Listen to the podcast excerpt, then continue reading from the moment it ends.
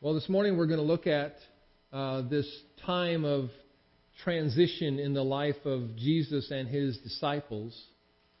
Uh, where we were at before in our study of the book of Mark, Jesus had ended his public preaching ministry. He had finalized uh, all that he wanted to do for the masses in what they needed to hear and know, but he's not done with his disciples yet. Jesus is going to take every opportunity while he's still on earth to teach and train his disciples.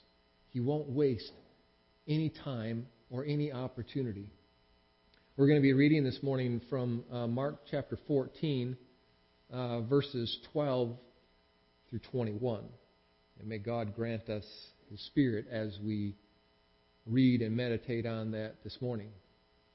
At verse 12, then, and on the first day of unleavened bread, when they sacrificed the Passover lamb, his disciples said to him, Where will you have us go and prepare for you to eat the Passover? And he sent two of his disciples and said to them, Go into the city, and a man carrying a jar of water will meet you. Follow him. And wherever he enters, say to the master of the house, The teacher says, where is my guest room, where I may eat the Passover with my disciples? And he will show you a large upper room, furnished and ready. There, prepare for us. The disciples set out and went to the city and found it just as he had told them, and they prepared the Passover. And when it was evening, he came with the twelve. And as they were reclining at table and eating, Jesus said, Truly, I say to you, one of you will betray me, one who is eating with me. They began to be sorrowful and say to him one after another, Is it I? And he said to them, It is one of the twelve, one who is dipping bread into the dish with me. For the Son of Man goes just as it is written of him. But woe to that man by whom the Son of Man is betrayed. It would have been better for that man if he had not been born. It is a unusual story for us to hear um, about this time in Jesus' life. And, and up to this point, and continuing on from here, the disciples have been in this place of, of living life and doing life with Jesus all along the way. For, for three years or so now, Jesus has been with them day after day, teaching and training and showing and explaining to them the things about um, who He is, revealing piece by piece a little bit more of His own identity to them so that they come to a fullness of that.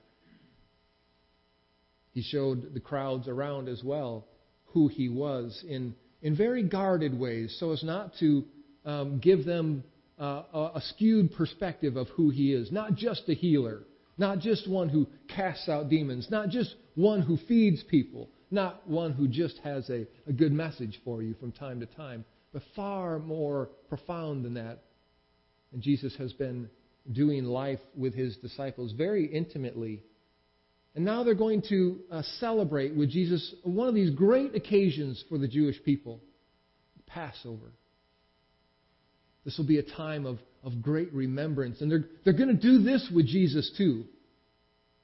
And so, as disciples would, uh, they ask, How can we go and get everything ready so we can do this thing with you?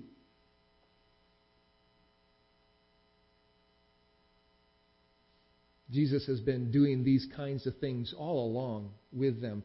Um, now he's going to uh, reveal to them in this in this uh, celebration time again, and we're assuming that they've done this together uh, more than once. If they've been doing this for a few years, this would have been a, an occurrence they've done before. And he's going to engage with them this time in a way different than the other times. This one will be a particularly pointed learning session for them in understanding what is taking place in their celebration and what Jesus has to do with that and what it will mean for them. I, I, I noticed as I was reading the text, um, they want to go and prepare. To tell us, um, how do we do this? We, we need to prepare for this. And Jesus said, Well, here, um, go into the city, find this person, you'll recognize him, follow him, go speak to the master of the house. It's all set. I was so uh, taken back by that, that as they want to prepare the Passover so that they can do that together, Jesus says, Well, I'm kind of one step ahead of you already. There's already a man that's going to be making his place available.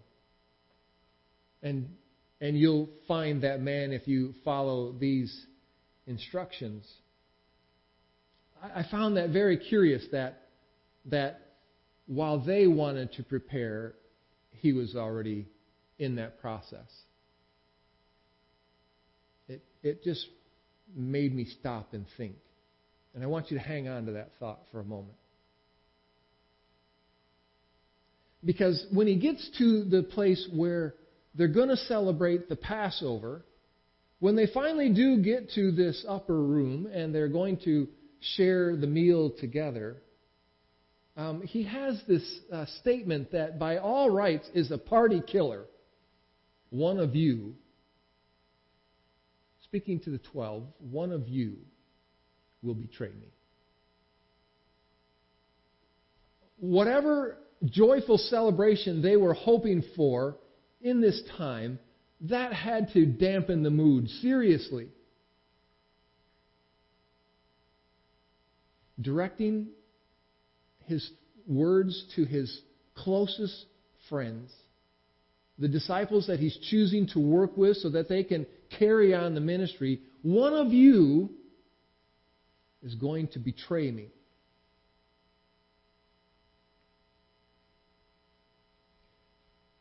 That's, that's not a big surprise in some ways.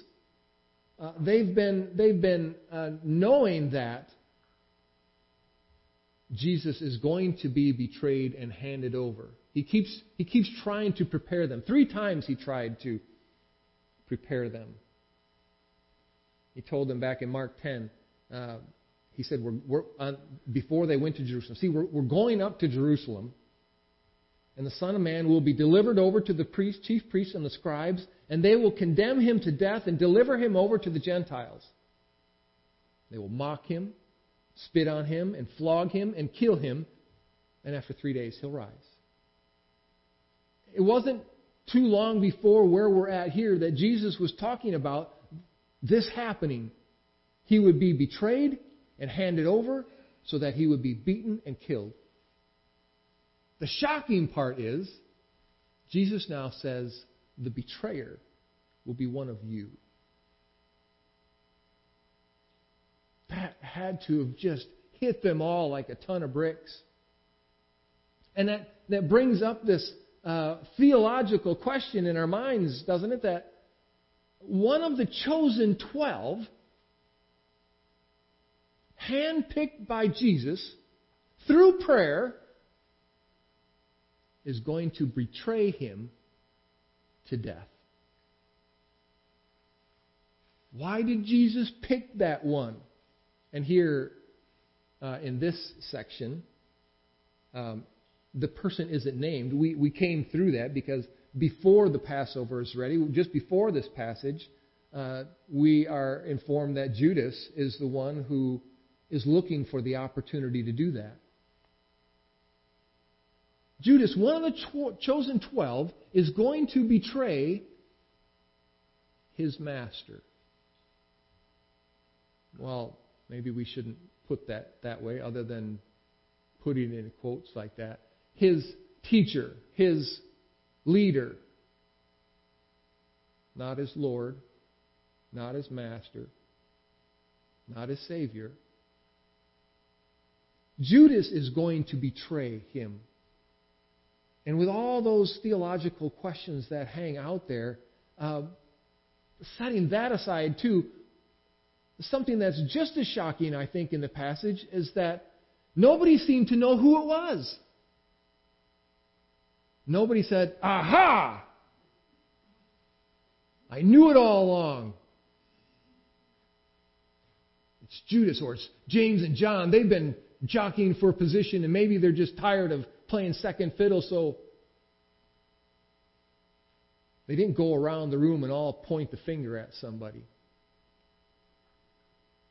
What they said was, our text says, uh, Is it I? That's not quite the, the tense to put that. Uh, they're asking it in the negative. It isn't I, is it? It won't be me, will it?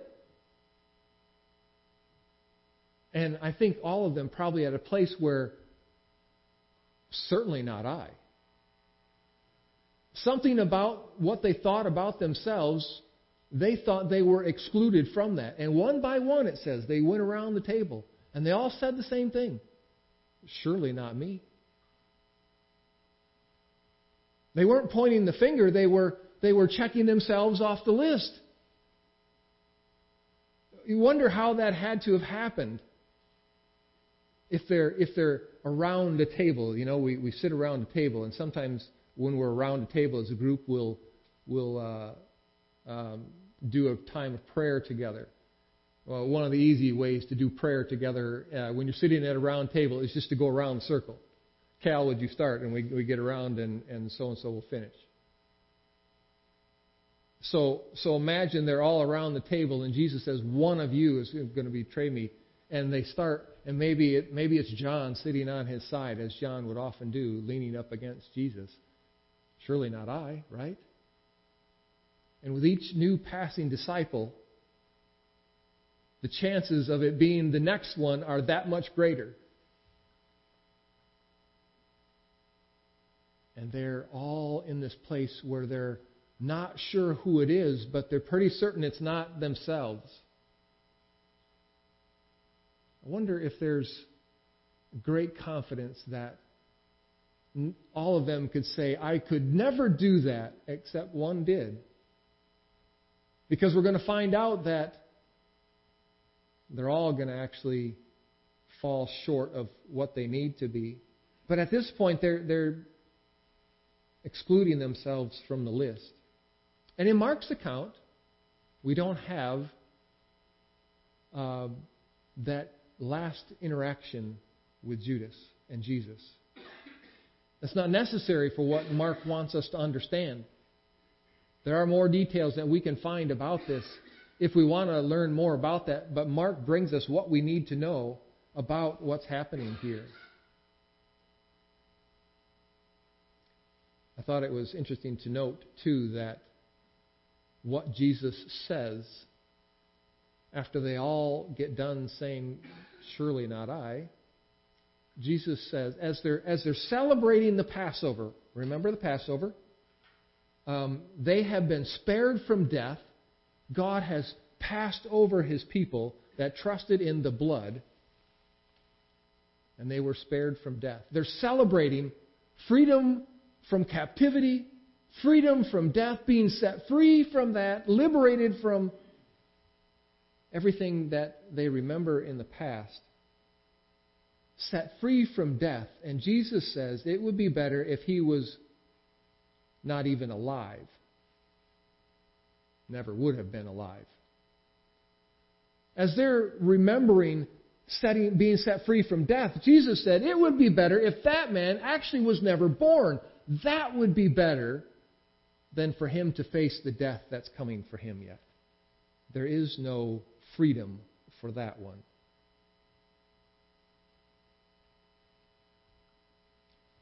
Throughout the ministry of Jesus, though, you never heard, it's never been recorded anywhere where Jesus has this awkward relationship with Judas. Maybe, maybe there was, and it just isn't necessary for, for it to be recorded. But even when you see Jesus interacting with Judas, it isn't this um, overly condemning, hostile attitude towards him. Jesus has always been very kind and loving. He doesn't retaliate. And for the last three years, Judas was a part of all of that. That helps shape our own understanding of how to live in our world.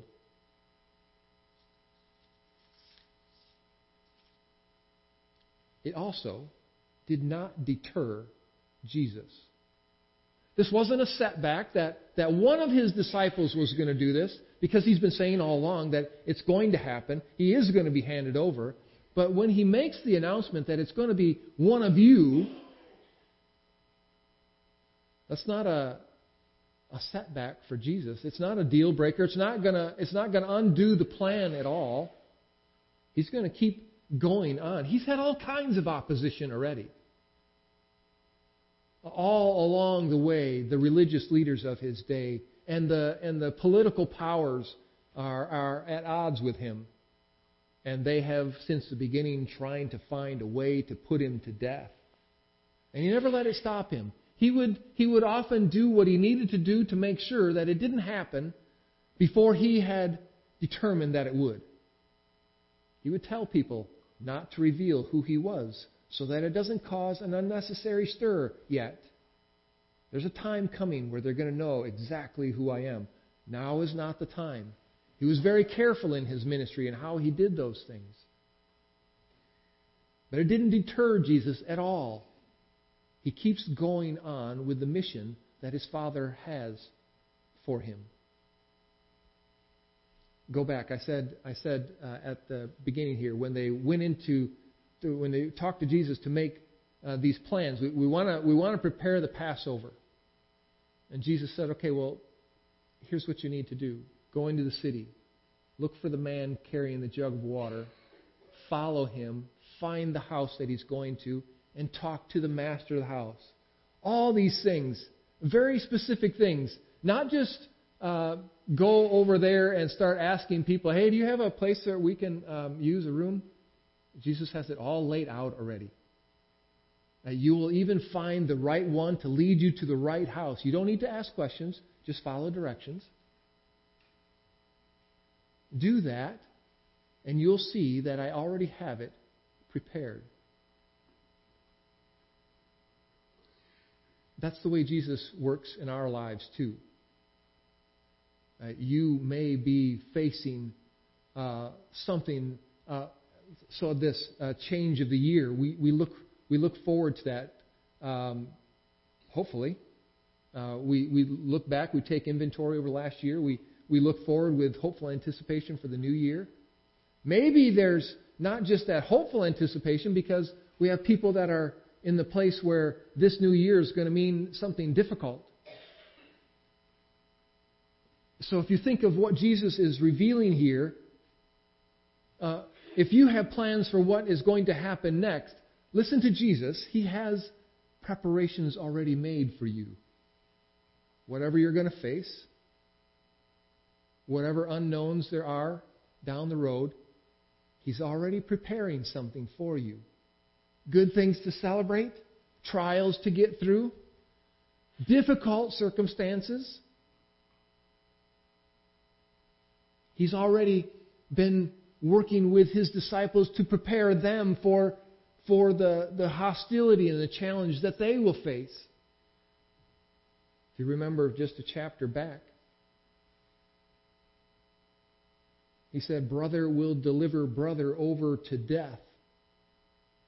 So if you want to know how you're going to respond, if, if somebody close to you is going to betray you, brother will hand brother over to death, and a father his child, and the children will rise against parents and have them put to death, and you will be hated by all for my name's sake. But the one who endures to the end will be saved. He lets us know ahead of time that these things are going to happen but He's going to get you through them. Prior to giving that, so backing up once again, He said this Be on your guard. They will deliver you over to councils, and you will be beaten in synagogues, and you will stand before governors and kings for my sake to bear witness before them. In the midst of our own trials, God has prepared something for you a way to endure and a way to make Him known. What a wonderful combination there. A, way to get through a trial and the way to lift up God at the same time. And the gospel, it says, the gospel must first be proclaimed to all the nations. And when they bring you over to trial, when you are in this place where you need to rely heavily on God, don't be anxious about what you're going to say. The Holy Spirit will be there with you to lead you into that as well. There is a preparation being made for each of us that Jesus is already planning for. He's already a few steps ahead of you. In your life, there's a man with a jar going to a house, and he has something ready for you already. What a wonderful thing for us to count on that whatever joy is ahead of us, whatever victory we're going to uh, find in Jesus' name, He has that prepared already. He has the circumstances, He has the people in place. He has this wonderful way of, of doing those kinds of things. And if you're facing a difficult trial, and I'm speaking to some of you, and maybe I'm speaking to you and we don't even know it yet. That in this year you're going to face a difficult trial. He's already there preparing for you. Amen. He's already a few steps ahead of you. And what you want to celebrate, He's there making preparations for. And if in the midst of that you find yourself in great trial, and somebody close to you even would turn their backs on you, He's preparing you for that too. Whatever we face, Jesus has always been a step or so ahead of us. And now on this side of the cross, we have that great confidence that we can live in Him in that way because He has already gone through it. He is the one with the Father that knows the beginning from the end. He knows your path already. He knows what's going to, what it's going to take to bring you through that. He knows the obstacles that stand in your way. He will put things in your path so that you can celebrate a victory, so you're not losing heart. He will bring encouragement to you. Paul, I think Paul, looking back on his own life, uh, look back at um, the things that he could remember, what Jesus showed him in these visions about who he is, and he can read, he can hear the stories from the other apostles, he has the Old Testament, he sees the faithfulness of God, and he knows what Christ has done for him. He can say with confidence, I have been crucified with Christ. So I no longer live, but Christ lives in me. He's already prepared the way for me. I live my life in Him now, and He leads me into all those things. We came through, many of us this past year, reading through all of, uh, all of Scripture. Those are great exercises for us to be reminded time after time of the uh, beautiful stories that exist to give you the courage you need to face a new year, a new trial, a new circumstance. Because He's done it time after time after time already. He's shown Himself faithful to do that. He isn't going to stop now. So, you and I, we don't live in our own strength. I can't do that. You can't do that. You don't have the strength in and of yourself to face whatever is coming to you this year. But we don't have to count on our own strength. As Jesus is about to give his life, as he's about to sit down with the, the last meal with his disciples, he's letting them know that there's something already prepared.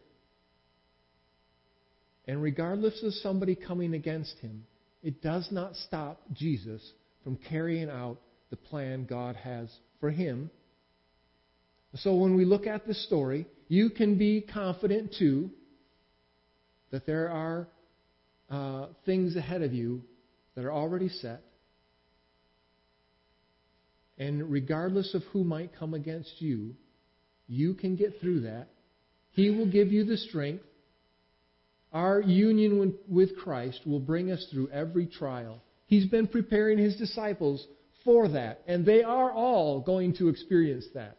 They will hand you over. They will beat you. They will flog you. They will kill you.